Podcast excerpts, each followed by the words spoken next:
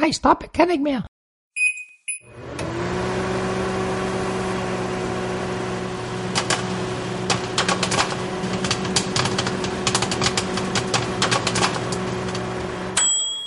Jo, lige lidt mere. Nu er vi her nemlig igen. Det her det er dagens anden udgave af NFL-showet, der er produceret af Kvartrup Media og optaget live on tape i samarbejde med Otse fra Danske Spil.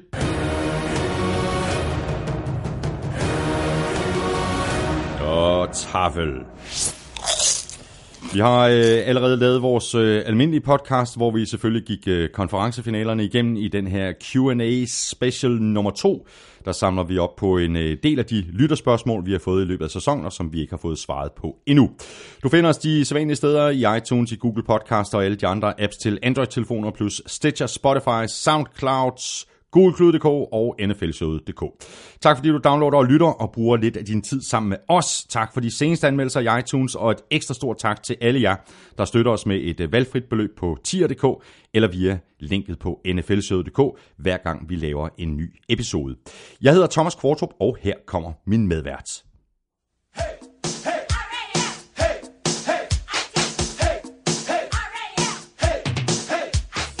Claus Elming, så sidder vi her igen. Vi har lige holdt en lille pause, og som jeg sagde i den første udsendelse, hvor vi jo spillede en Patriots fight song, uden at det var den rigtige fight song, så blev det selvfølgelig Rams i den her. Men altså, jeg synes jo, at det her er helt underligt, fordi nu har vi to fight songs til den kommende Super Bowl, som jeg forestiller mig, at, at vi skal lytte til, øh, i hvert fald øh, i, i næste uge, og måske også efter Super Bowl. Og begge to har sådan et dejligt 80'er beat over sig. Og det her, Rap. This is Big Bad Jackie and I'm starting this off. The Rams get down so nobody scoff. And don't you worry cause the Rams are rapping. When game time comes, give it back to Jackson. We can't sing and our dance is not pretty, but we'll do our best for the team and the city. So get on your feet and clap your hands. Let's ram it right now with the LA Rams. Det er, vi har sagt det før, det er så 80-agtigt det her. Altså, det, her, det er jo øh, fra den gang Los Angeles Rams hed Los Angeles Rams. Inden de lige var en smut omkring St. Louis, men den gang, hvor, jeg tror, den er fra, den er fra nummer 83, sagt et eller andet, eller det skal- den er ja, ældre. det skal- ja, det skal nok passe. Jeg tror, lige, det- lige ja. der omkring, Ja, ikke? ja. Ja, ja, præcis. Øhm, vi har jo allerede åbnet tips i den første udsendelse. Vi kan lige så godt hive fat i, i den pose, som vi, altså, der var ikke, altså, som jeg også sagde, vi kører lidt på pumperne, ikke? Jeg skal omkring tafel i næste uge, eller også mm. måske den her uge, for, for at hente nye forsyninger. Ikke? Vi, har, vi har de øh, originale øh, salt øh, chips. Move the Sticks har vi også, og så åbnede vi jo chili cheese rings, øh, og, øh, det Og er de faktisk er langt, ja, de er nemlig rigtig gode. Det er lang tid siden, vi har haft fat i dem. Og det der med, med chili cheese rings, der, jeg glemmer, hvor gode de er. De er sygt gode. Og nu sidder jeg bare her og muffler. De er sygt gode hver evig eneste gang. Mm.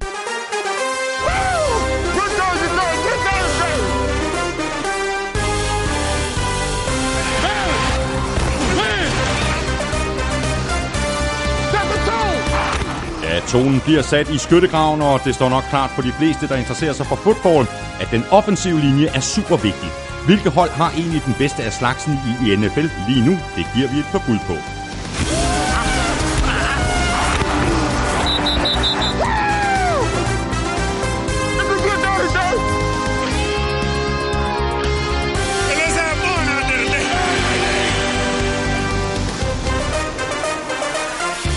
Draften nærmer sig med hastige skridt, men hvordan foregår kontraktforhandlingerne så mellem de draftede spillere og klubberne? Kan en spiller bare sige nej til kontrakten, og hvad sker der så? Spørgsmål er der nok af. Svarene får du lige her. Jeg hedder Thomas Kvartrup, og med mig har jeg Claus Elming. Give me one now, folks. Give me one, give me one. Ja, lad os bare hoppe ud i det, Elming, med et øh, spørgsmål fra Lasse Bæk. Øh, han skriver sådan her, kan I forklare, hvad der ligger til grund for MVP-kåringen, som jo er en kåring af den mest værdifulde spiller? Når I så taler om, at øh, eksempelvis Gurley har fortjent en større chance, så undrer jeg mig, da MVP jo ikke er en kåring af den bedste spiller. Så Elming, hvis du også mener, findes der ingen anden sport, hvor en enkelt spiller har så stor værdi som quarterbacken på et fodboldhold. Derfor tænker jeg, at det er naturligt og helt rimeligt, at det er quarterbacken, der i 9 ud af 10 gange skal have MVP-titlen, da eksempelvis Goff vel er sværere at erstatte end Gurley og Aaron Donalds, eller Mahomes, som er meget sværere at erstatte en Hill, Kelsey osv. Så hvad, hvad, hvad, hvad ligger til grund for, for, for MVP-kåring? Altså han har vel en, en pointe her, Lasse Bæk. Altså det er derfor, at vi ser, at det meget, meget tit er quarterbacks, der løber afsted med den her titel. Ja, og, og helt ærligt, i NFL, så burde det altid være quarterbacks. Der er ikke nogen spiller i nogen sport, som øh, Lasse også her øh, siger, som jeg har pointeret et par gange. Der er ikke nogen position i nogen anden sport, der er så væsentlig som en quarterback-position.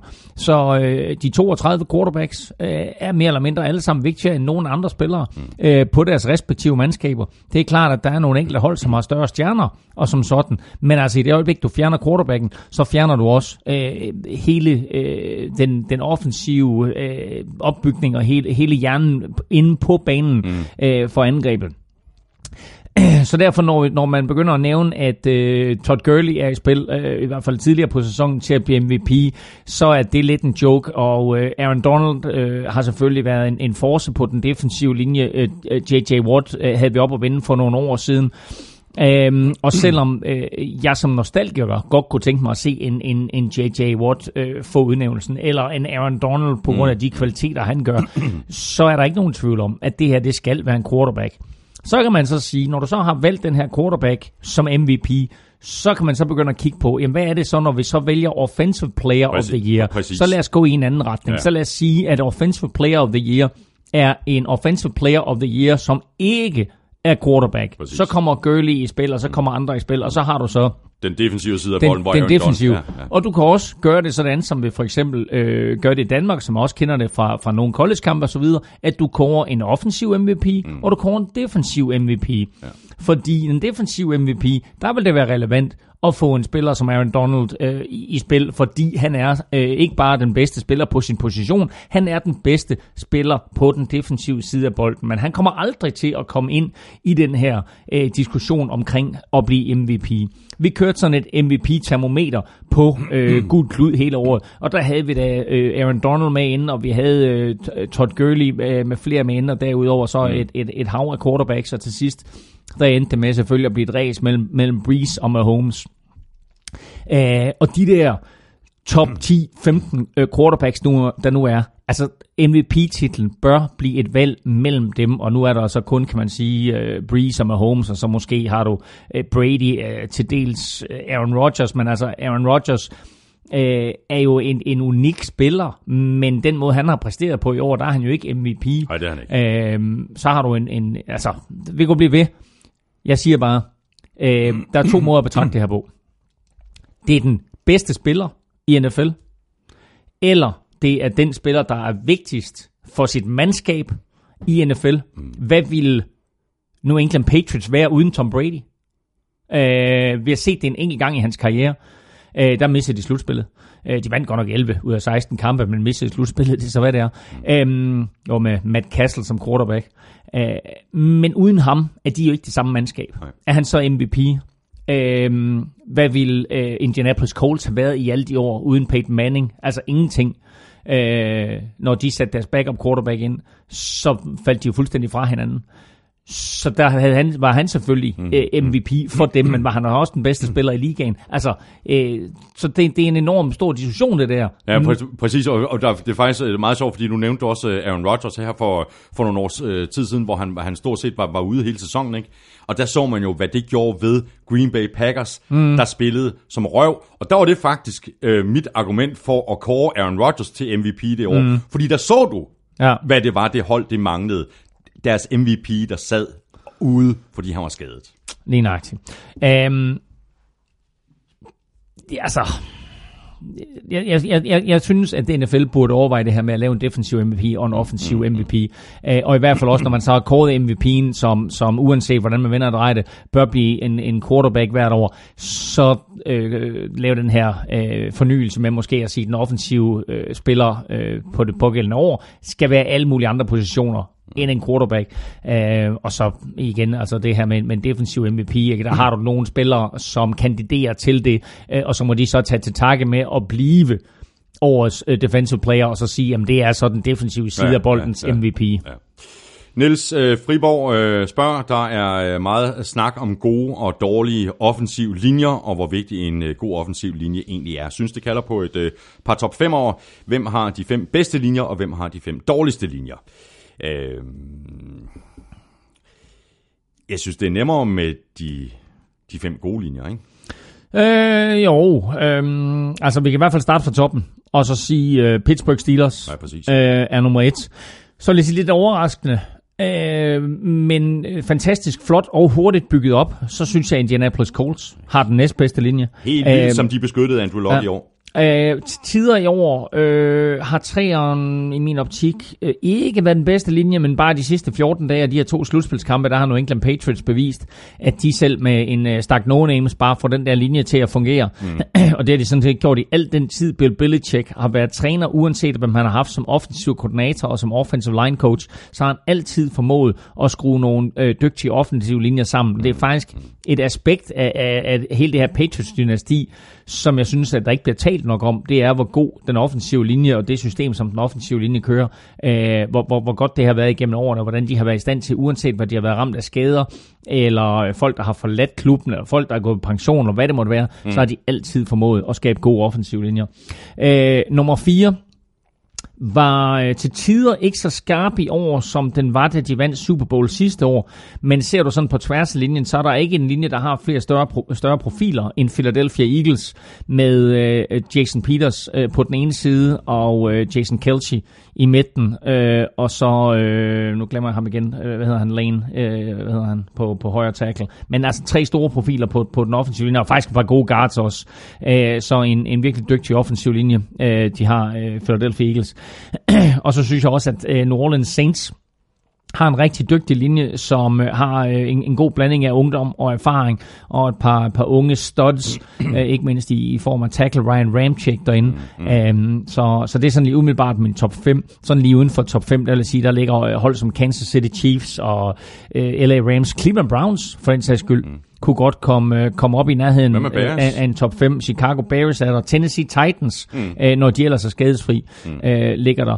Øh, dårlige offensive linjer, der vil jeg sige øh, Tampa Bay Buccaneers, Præcis. Miami Dolphins, øh, Minnesota Vikings. Minnesota Vikings. og Cardinals. selvfølgelig- Cardinals er måske, Cardinals er måske øh, det bedste eksempel øh, på, på dårlige offensive linjer.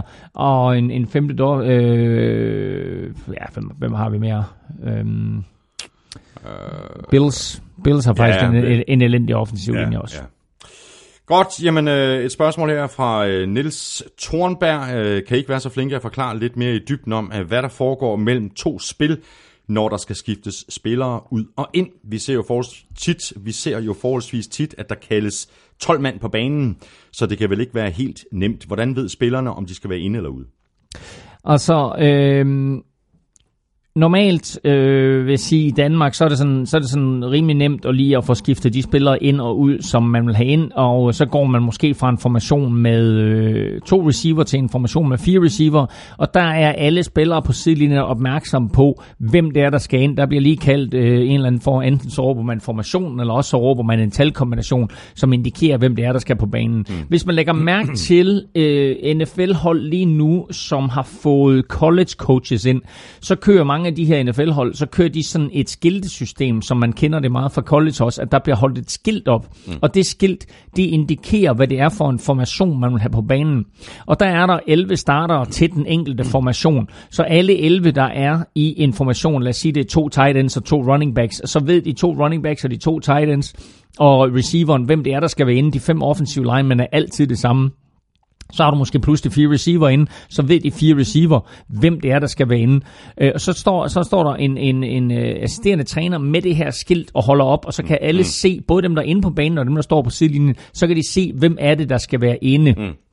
Øh, når det så er sket, øh, og man laver de her indskiftninger og udskiftninger, så har forsvaret så øh, tilsvarende tid til at få lavet indskiftninger og udskiftninger. Så det er derfor, at man også nogle gange ser, at når angreb de kører no-huddle, så får de skiftet nogle spillere ind, så skal forsvaret skifte tilsvarende spillere ind, men når så får angrebet ikke skifter ud, så må forsvaret så heller ikke skifte ud, eller de må sådan set godt, hvis de kan nå det, mm. men øh, de er jo bange for at blive fanget med, med, med 10 mand på banen.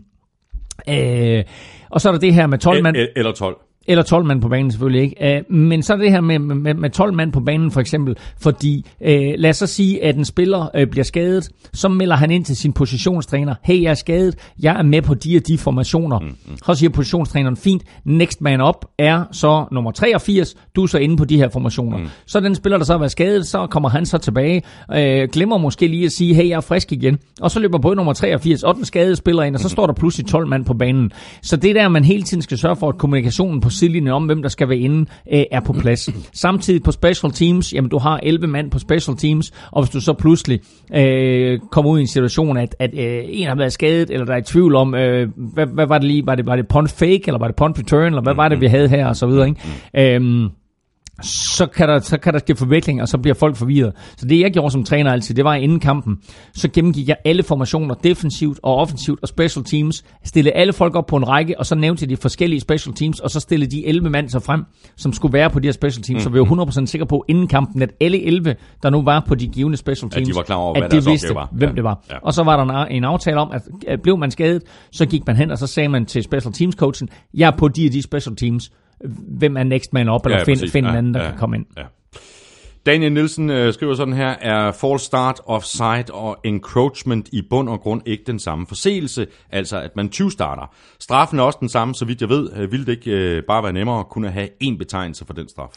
Øh, jo, Daniel, bortset fra, at den ene er mod angrebet, de to andre er mod forsvaret. Øh, false start er imod angrebet, og det er præcis, som du siger, det er en 20 start, øh, og det giver en 5 yard straf. Og så har du encroachment og offside, og det er principielt det samme. Encroachment betyder dog, at forsvaret berører øh, en af angrebsspillerne. Så altså, hvis der er en spiller, der går offside, og i den øh, proces øh, rører ved en af modstanderne, så er det encroachment. Og det er selvfølgelig bare en udpensling øh, fra dommernes side med regler.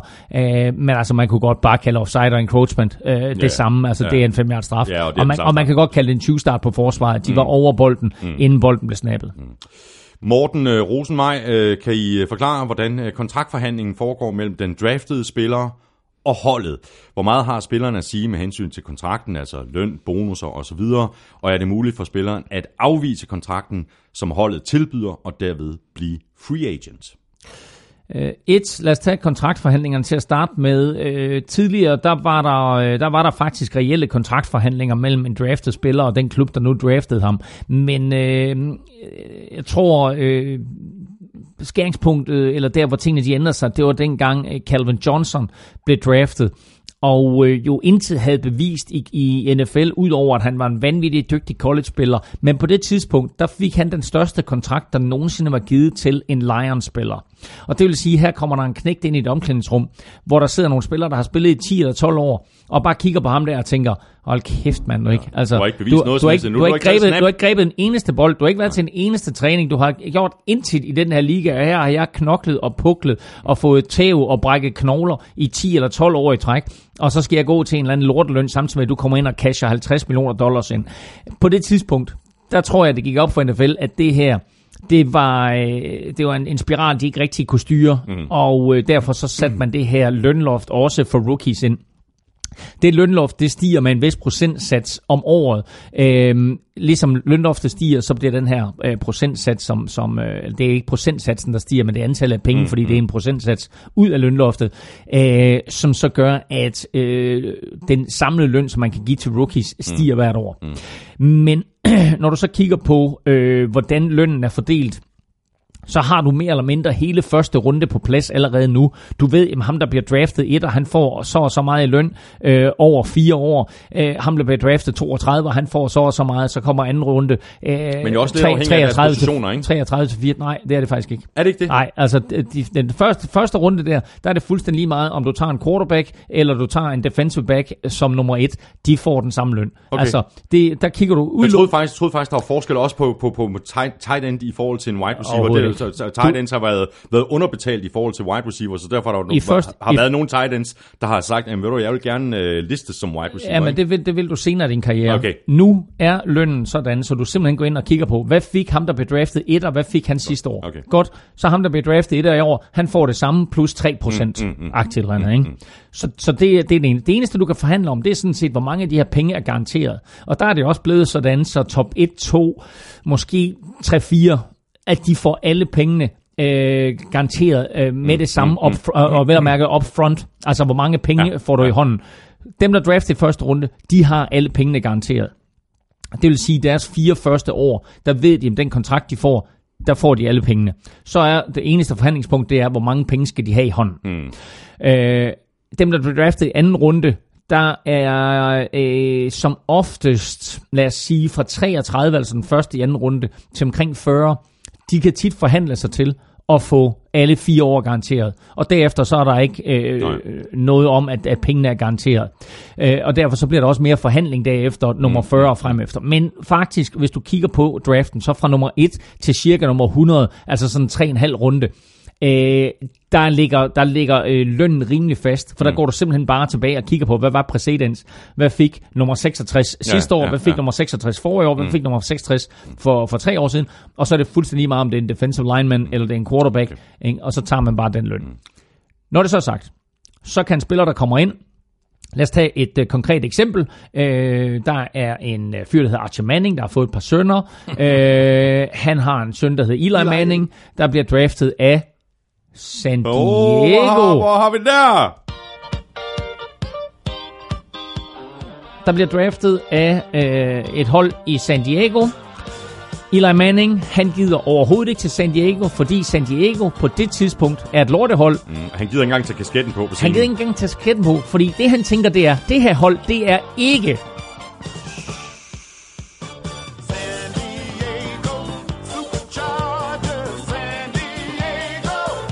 Chargers! Så han nægter faktisk at spille for Chargers. Øhm, hvis Chargers ikke havde lavet den trade, som sendte Eli Manning til Giants og Philip Rivers fra Giants til San Diego, så havde Eli Manning været tvunget til at sidde ude et helt år. Han kunne ikke være blevet free agent, han skulle have siddet ude et helt år, og så var han gået tilbage ind i draften. Ja. Så det er ikke sådan noget med, at han bare kan sige, Nå, men nu er jeg, nu er jeg free agent til næste år. Nej, hans rettigheder går simpelthen videre, eller går ikke videre, de, de bliver hos NFL, kan man sige. Sådan så det øjeblik, at han ind i ligaen, så skal han stadigvæk ind i en draft. Uh, og det er jo lidt interessant, at, uh, at de på den måde stavnspænder folk stadigvæk. Mm. Men uh, det, er altså, det er altså den måde, man sørger for, at uh, spillere og college-atleter, der kommer ind, ikke bare sådan har frit valg på alle klubber. Ja, det så, har de der, altså så, der, så bibeholder man altså det her draft-system og siger, fint nok, hvis en spiller skal ind i ligaen, så skal alle have lige ret til at få fat i ham, og den måde, det her lige ret til fungerer på, det er, at det hold, der har spillet dårligst, de får lov til at vælge først. Sådan er det. Jørgen Halgaard øh, skriver sådan her, hvis øh, man skal coache i fodbold, øh, for eksempel i college eller i NFL, er der så en øh, trænerlicens, øh, ligesom vi kender det fra fodbold? Den øh, trænerskole, øh, man går på for at blive træner i NFL, det er The School of Hard Knocks. Øh, der er ingen licens øh, som sådan. Den eneste måde, man bliver NFL-træner på, det er øh, ved at enten have en øh, college-karriere øh, bagved sig, måske en NFL-karriere, og så begynde noget coaching, eller måske som øh, Sean McVay og øh, komme ind i en ganske ung alder og blive sådan assisterende, øh, øh, assisterende vasketøjsmedhjælper. Ja, præcis. Og så arbejder sig op. Og, og præcis, og så, og så arbejde sig op. Ja. Så der er ikke som sådan nogen licens. Det er klart, at der er nogle coaching clinics, altså som det hedder, altså sådan Mm. øh, coaching uddannelser, men som sådan, så er det bare et spørgsmål om øh, erfaring og, og suge til sig. Og connections. Øh, ja, selvfølgelig bliver det det i, den- i den sidste ende, mm. men, øh, men altså, du kan sige en, en øh, Sean McVay for eksempel, øh, som på den måde kommer ind med, med, nogle, øh, med, med drive, ikke mindst. Øh, nogle initiativer, noget drive, noget, øh, en visionær øh, mm. tilgang til fodbold, får lynhurtigt kæmpet sig op øh, i, i trænerhierarkiet i Washington Redskins og bliver en meget ung alder øh, træner for Los Angeles Rams. Det er sådan en af succeshistorierne. Så er der også øh, folk som, øh, som øh, Vic Fangio for eksempel fra Chicago Bears, Som først nu har fået chancen som head coach. ikke? som coacher og coacher og coacher og coacher i high school og coacher på college og coacher alle mulige positioner og co- coacher i NFL øh, og bliver koordinator i NFL og ikke rigtig får chancen nu her, har han så fået chancen. Og det sjove ved Vic Fangio, det er, at det krævede jo sådan set for ham, at han fik så slagkraftigt et hold, altså at han havde talenterne med sig mm, mm. til, at han fik et head coaching job. Ja. Hvor jeg synes, der er nogle andre, ikke, som har fået øh, mulighed for at blive head coaches, altså for eksempel en øh, Cliff Kingsbury øh, nu her, som bliver, som bliver head coach i, øh, i Cardinals, ikke? som jo øh, kun har coachet på, øh, på, på college-niveau, og selvfølgelig har haft et par talenter, men har tabt et hav af kampe, mm. men så bare ligesom er den her nye Sean McVay-skole, ikke? og jo, som de også skrev, er gode venner med Sean McVay. Så, Exakt. så det er det der med connections. Ja. Vic Fangio, han kunne jo være blevet uh, 49ers uh, head coach uh, efter Jim Harbaugh-æren, men uh, der, var, der kom nogle, nogle ting oppefra, der sådan ligesom ville diktere, jamen, hvem skal så være, være defensiv koordinator, hvem skal være offensiv koordinator, og hvem skal være assistant coaches osv., og det sagde Vic pænt nej tak til. Ja. Det finder jeg mig simpelthen ikke i. Altså, hvis jeg bliver, hvis jeg bliver head coach, Ja. så er det mig, der, der, der kalder de der afgørelser, og det, øh, så røg han altså videre, så røg han jo så til, til Chicago. Præcis. Uh, en lille interessant uh, bemærkning her er også, at uh, den trænerstab, der er i Indianapolis Colts, uh, den er jo ikke sammensat af Frank Reich, fordi de havde jo hyret Josh McDaniels ind, og Josh McDaniels havde hyret alle sine ja. Assisterende trænere. Ja. Så da Josh McDaniels han pludselig sagde, nej, det gider Det jeg, jeg sgu ikke alligevel det der, så kom, uh, så kom Frank Reich ind, og så skulle han jo overtage alle de der assisterende trænere, vildt, der var i, i Indianapolis. Ikke? Så det, det er sådan lidt en mærkelig situation, han Og kommer ind vildt, i. hvor godt det er gået så, ikke? Ja, det er vildt, hvor godt det går. Og så nu her kan han så begynde at sætte sit eget præg på trænerstaben også. Lars Elgaard, øh, jeg har et øh, spørgsmål angående holdenes playbooks. Hvor mange spil har man egentlig planlagt fra begyndelsen af kampen? Er det for eksempel sådan, at man øh, siger, nu kører vi de her 30 plays, og så ser vi, hvad der sker? Eller har man forskellige pakker med plays, afhængig af, hvordan kampen den skrider frem? Så hvis playpakke A ikke dur, så kører man med pakke B eller C. Ja, og det bedste eksempel, man kan komme med, det er jo sådan set uh, Patriots nu her i den forgangne weekend, hvor vi så, at, uh, at de kørte det her uh, angreb med, med to tight ends og to running backs på banen, og sådan set bare sagde, nu, uh, nu løber vi bolden ned i halsen på jer. Mm. Og da de så til sidst havde behov for at flytte bolden hurtigt, jamen, så gik Brady i shotgun, og så viste de, at, at det kunne de også. Så det er klart, at det er to forskellige pakker, man har. Uh, hvor mange plays, der er planlagt fra starten af en kamp, der kan man sige, jamen, altså, det var sådan set Bill Walsh, den legendariske 49ers-træner, der uh, begyndte at forberede sig så godt på modstanderne, han planlagde øh, 20 plays cirka, som han havde med. Og det var så 20 plays, man kørte øh, fra øh, altså play 1 til play 20. Hvis man så stod for eksempel med en tredje down og en, så havde man lige play, man kunne gå over og vælge, og så sige, fint nok, vi har godt play til Ja, tredje down ja. og en, bum, så får vi første down, så kører man så videre med det næste Men spil i det var simpelthen et fuldstændig manuskript for den første angrebsserie. Fuldstændig manuskript, og da jeg var træner, der kørte jeg også, der øh, havde jeg så planlagt øh, 25 spil, øh, og hvis de var gået godt, de der 25 spil, jamen, øh, så kørte vi dem sådan set bare forfra. øh, og så kunne vi så gå ind, og så går vi så i pausen, der går vi så justere, og så går vi sige, godt, jamen, hvad var det for noget, vi havde succes med, var det for noget, vi ikke havde succes med, hvad for nogle plays skal vi have ind. Nogle gange havde jeg faktisk planlagt øh, plays til første halvleg, og til anden halvleg. Ja. Og så kunne man så sige, okay, altså øh, holder det her, vi gerne vil i anden halvleg i forhold til det, vi har set i første halvleg, mm. og holdt det, så var jeg jo top forberedt til anden halvleg. Ja. Så kunne jeg jo bruge pausen på alle mulige andre former for justeringer. Ikke? Og det vil sige, så havde jeg det på plads, som jeg ville køre i anden halvleg. Mm. Men kører de så fuldstændig identiske plays, eller kører de, kører de det med nej. krøller på, ikke? Nå, nej, men altså, altså hvis, hvis jeg havde planlagt til første og anden halvleg, mm. så havde jeg planlagt øh, en, en sammenhæng af plays i første halvleg, og så en helt anden sammenhæng af plays i anden halvleg. Ikke sagt, at det var en helt anden type af plays, Nej. men det var bare en anden sammenhæng af plays, og måske nogle andre ting, og måske også baseret på, at havde vi løbet tungt i første halvleg, så kunne vi, øh, så kunne vi kaste lidt mere i anden halvleg og så videre. Øhm, så på den måde... Også fordi man der, i, i den situation, der kan man godt sådan ligesom øh, formode, at der vil modstanderens øh, øh, coaching-staff øh, gå ind og, øh, og lave justeringer i forhold til, "Nå, okay, de løb tungt, og det havde vi problemer Ja, med, så det går vi lige ind og justerer her i pausen, og så kommer øh, man ud og siger, jamen okay, nu løber vi ikke tungt øh, så meget mere, nu kaster vi bold. Lige nøjagtigt, ikke? Altså, og vi havde, altså, øh, sådan bare lige øh, for at, at klappe mig selv på skulderen og huske lidt tilbage på, til de gode gamle dage som coach, så havde vi en enkelt øh, kamp mod Roskilde Kings, hvor vi besluttede os for, at vi ville komme ud, og så ville vi bare løbe og løb og løb og løb i tre quarters i træk. Mm. Og det var jo ren Patriots, fordi uh, da vi så kom til fjerde quarter, vi så begyndte at, kaste bolden, så pludselig så stod Roskilde og havde overhovedet ikke mere luft tilbage.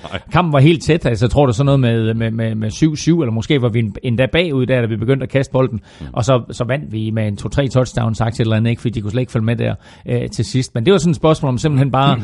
at sige, jamen altså, vi troede på, at vi var større øh, og stærkere end dem, og så ville vi øh, tage øh, alle, altså simpelthen bare tabe dem for kræfter ja, Ja, i løbet af de første tre quarters, og det lykkedes sådan set øh, helt, helt fantastisk. Men man har sådan forskellige pakker, øh, som man kommer ind med, øh, og så har du selvfølgelig også en øh, goal line pakke, det vil sige, at når du, du, du kan sige, okay, du har en red zone pakke også, når du kommer ind for 20'eren, så bliver banen mere komprimeret, så skal du tænke på, okay, hvad er det for nogle plays, der fungerer her, og du så kommer inden for 10 linjen og 5 linjen så igen bliver det hele mere komprimeret, mm. og når du står på mållinjen, så har du igen nogle plays, hvor du bare siger, okay, jamen altså, vi kan blive, vi kan blive fancy og lave et eller andet vildt, eller vi kan bare sige, sige, vores drenge er stærkere end jeres drenge, prøv at stoppe os, og så hammer vi den bare op igennem midten. Og derudover har du selvfølgelig en pakke, for eksempel hvis du har behov for at flytte bolden hurtigt. Øh, det kan være enten nogle dybe plays, eller det kan være et no-huddle angreb, så, så dem har du også. Så det er klart, at øh, i det øjeblik, at du starter en sæson, så har du ikke alt på plads.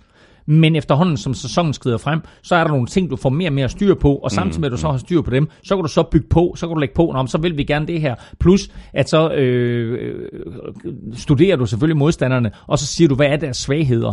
Øh, og igen, øh, kan jeg huske... Ja, og hvad er dine egne styrker, ikke? Altså, hvis du for eksempel har en uerfaren øh, quarterback, jamen i, i, i det øh, system, altså en quarterback, der lige er kommet til klubben, kender ja. ikke systemet øh, godt, jamen så øh, begynder man jo med nogle små pakker og, og nogle øh, knap så udfordrende ting, og så bygger man på i løbet af sæsonen, og så kommer playbooken til at udvikle sig. Og det er også derfor, at der er så stor forskel på at have din startende quarterback ind, og så have nogle backup quarterbacks ind, fordi den startende quarterback tager 70-80% af snapsene til træning, din backup quarterback tager 15%, eller måske øh, 18%, og så er der 1 eller 2% tilbage af, af de snaps, der nu er til en træning, til tredje quarterbacken. Så det øjeblik, at du skal have anden quarterbacken ind, så pludselig så er pakken begrænset i forhold Ja, til, hvad ja. din første quarterback kan. og skal du så pludselig have tredje quarterbacken ind, altså så snakker vi øh, altså øh, yderligere begrænsning. Ja, ja. Og derfor så er det også så imponerende, når man ser for eksempel øh, hold, som, som pludselig spiller en, en Kyle Allen, altså Carolina Panthers, eller, øh, Eller Nick Mullins. For, for den Niners, der satte Nick Mullins ind, ikke? Altså at se, hvor meget de kan, og hvor dygtigt de udfører nu det, de kan. Og så kan man så bygge på. Og en meget, meget, meget stor del af tiden, som Nick Mullins, nu, nu ved jeg mere om, om ham end, end så mange andre øh, backup, backup øh, quarterbacks. Han har jo løbet rundt og spillet safety og så videre til træning. Altså, Ja. ja. ikke, øh, han har ikke spillet quarterback, han har lavet alt muligt andet. Ja, men, øh, men det er jo der, du, altså, du er... Og så, okay, nu, nu får du lige 10 minutter, ikke? Ja, Nå, okay. Ja. godt. men, Så må jeg, jeg må udnytte den tid, jeg får. Uh, det, har han så, det har han så gjort til, til, til fulde. Spørgsmålet her om noget helt andet, uh, også uh, om quarterbacks, uh, dog alligevel uh, fra Christian Kromparts. Uh, er der nogen anden forklaring end tradition for de kald, som en quarterback bruger for at sætte et spil i gang? Altså kald som 180, Omaha osv. Øh, nej, altså nu, hvis man, hvis man prøver på at google sig frem til, hvad Omaha betyder, og, og hvad det var, at Peyton Manning han sagde der, så er, øh, er, der, er det jo angiveligt en af de bedst bevarede hemmeligheder i NFL, hvad Omaha betyder. Men øh, angiveligt så ved alle quarterbacks i NFL, hvad det betyder, mens øh, alle os andre, vi bliver holdt på pinebænken indtil Peyton Mannings øh, bog udkommer på et tidspunkt. Øh, så er der alle mulige andre sjove øh, kald, som betyder noget, eller som ikke betyder noget. Øh, Idaho for eksempel øh, betyder øh, ikke noget, fordi der, der, er, aldrig, der, er, aldrig, der er aldrig noget godt, der kommer ud af Idaho. Ikke, du ved. Så når man råber Idaho, så, så, så betyder det, at der sker ikke noget. Det her det er bare dummikald. Men du kan for eksempel, altså jeg brugte for eksempel ordet orange, og orange betød, altså O for orange betød O for omvendt. Mm. Så det vil sige, at havde vi kaldt et løbespil i højre side, mm. så hvis quarterbacken kaldte orange, så løb vi det samme spil i venstre side. Øhm, så kunne du have øh, for eksempel, øh, ved jeg, Aarhus Tigers, de spillede i hvidt og blåt øh, en overgang, og der hvis øh, de kaldte øh, white, altså som i deres bukser, mm. så var det et løb, og kaldte de blue, som trø- var deres trøjer, øh, så var det et kast. Mm. Alt, alt andet, øh, red, black, yellow osv., øh, det var dummy kald. Så, så der er de her kald her, øh, som betyder lidt forskelligt. Hvad har, hvad har vi ellers af, af, Men altså, af det der, sjove der, ting? Ja. Der, der, skal vel også øh, der skal vel tippes lidt rundt på det der på et tidspunkt, fordi altså, hvis man bare bliver med at kalde white og blue, og så, så går der muligvis et, et quarter eller to, så har man ligesom luret de kald. ikke? Jo, men det er jo ikke, altså, det er jo ikke, altså, det er jo ikke hver gang, også fordi for eksempel, hvis du kalder black og red og så videre, øh, og bare fordi du kalder white 33, ikke, altså, så er det ikke nødvendigt, at, at modstanderne opdager, at det er et løb øh, i, i, i tre-hullet, altså, så, øh, så, altså, og så kalder du øh, blue 67, whatever, eller øh, blue 92, eller et eller andet, ikke? altså, det er jo ikke nødvendigvis, at, at forsvaret lige fanger den, men det er klart, at på NFL-niveau, øh, og med alle de muligheder, som Patriots har for at optage modstandernes sidelinjer, undskyld, undskyld, undskyld Patriots fans. så, så, øh, så, er det, så, det, så er det klart, så ændrer man det fra så, gang til gang. Jeg så faktisk også, at der, der var en, der mente, at, øh, at, at der var cointosset, at den var deflated. altså mønten. ja, det skulle ikke undre mig. Luften gik i hvert fald ud af kampen. ja, ja, præcis. Lynhurtigt. Øh, så bare lige for at, at svare, øh, Christian, altså det, der er jo meget mere en tradition for de her kald, fordi det er jo forskelligt fra, fra, fra hold til hold, og fra, fra college og øh, high school og til, til NFL, og, Ja, ja. og det er nogle kald, okay. som... Altså, Ja, ja, nu kan jeg for eksempel huske, øh, øh, vi havde også et kald, der hed Harley. Og Harley, Harley betød, altså igen hoved, betød bare hitch. Ikke? Okay, så, ja. så vi kørte fire hitches, så når der blev kaldt Harley, så, øh, så, så, så var det fire hitches. Og jeg kan faktisk huske, at øh, da, da, i mit no angreb øh, der alle, alle ord med D, det var en draw. Okay, Så det, du- er så du- men, men måske skal du forklare, fordi nu har vi sådan noget øh, øh, øh, Q&A her, så hedges ja. og draw. Måske skal du forklare, hvad, hvad, Jamen, altså, hvad det hit- betyder. Ja, okay. Altså hitch er øh, lidt afhængig af, af længden af det, man vil have receiveren til at løbe. Så er det sådan set bare en, en stoprute, hvor man ligesom løber, lad os sige, det er 7 yards, mm. øh, hvilket svarer til, til øh, et sted mellem 4 og 5 skridt og så, øh, og så plant hårdt og komme en enkelt yard tilbage ind imod quarterbacken, så det er en hitch.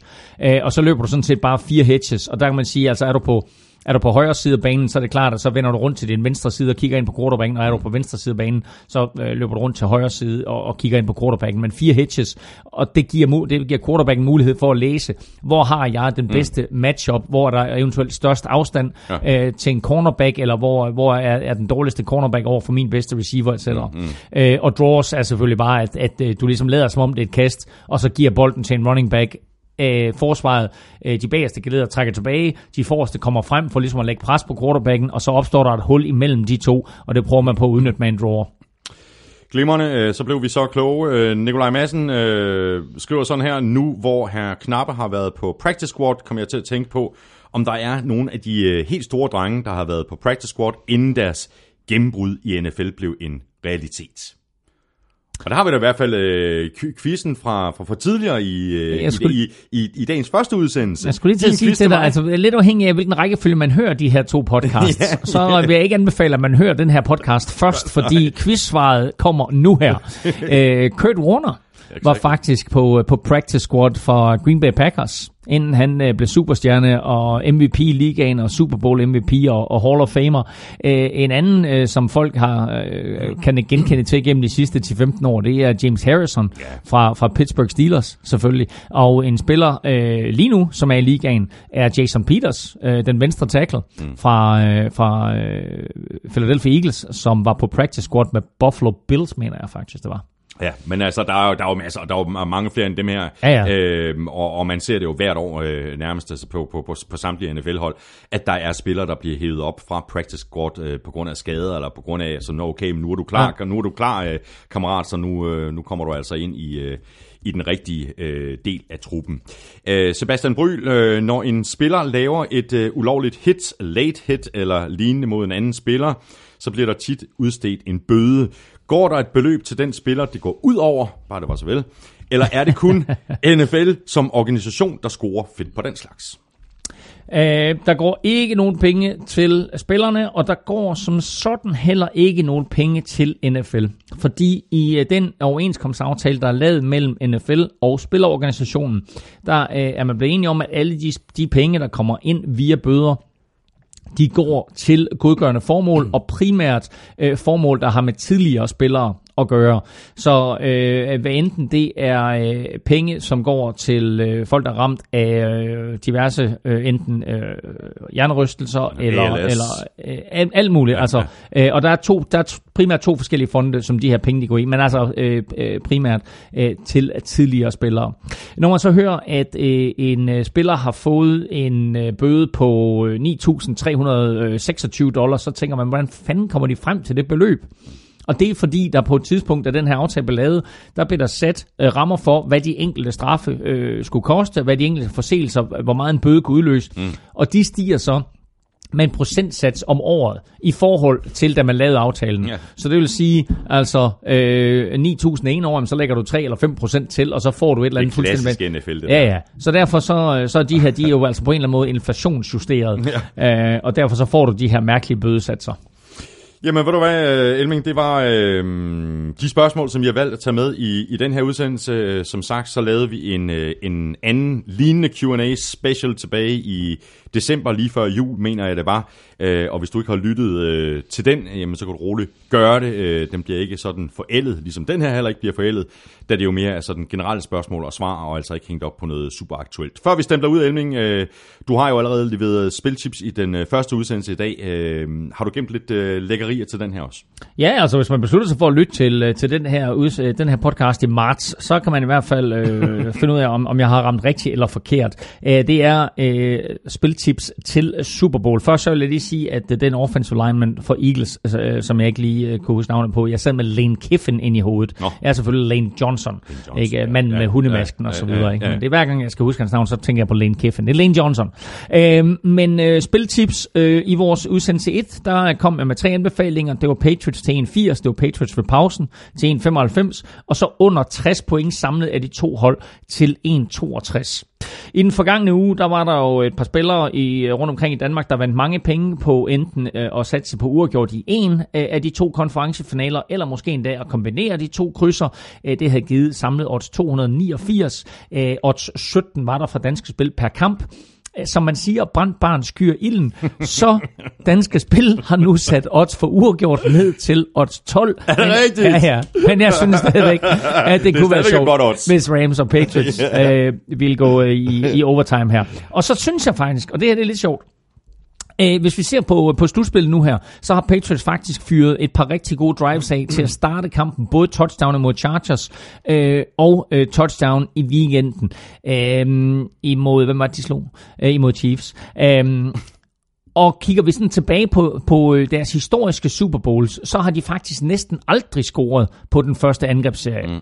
Så hvis vi nu kombinerer det lidt, og så siger, at de spiller faktisk og ser rigtig godt forud på, øh, forberedt ud på den første angrebsserie, men vi også kigger på, at Rams på de første to angrebsserier mod Saints var i stand til at holde Saints fra at score touchdown, så lad os sige, at det her det ender med et field goal.